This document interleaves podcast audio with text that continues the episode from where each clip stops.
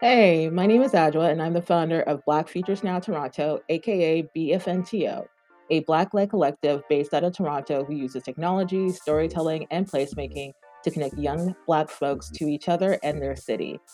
I am super excited to share with all of you our latest project, 'Dis Place, a podcast exploring Black queer geographies, hosted by two emerging podcast producers and members of the BFNTO team, Sun Hussein and Rebecca Robinson. 'Dis Place is a three part series, and as the name suggests, is a podcast about Toronto, but more specifically about the Black spaces and people who make the city feel like home to so many of us. In this podcast, the host will explore the relationship between place, Blackness, and queerness in the GTA, and they will be visited by a stellar lineup of guests from community organizers, writers, and artists, all sharing how this city has shaped who they are, their work, and vice versa. New episodes drop every Wednesday starting December 8th, so make sure you never miss an episode and follow us now on whatever platform you use to listen to podcasts. See you Wednesday.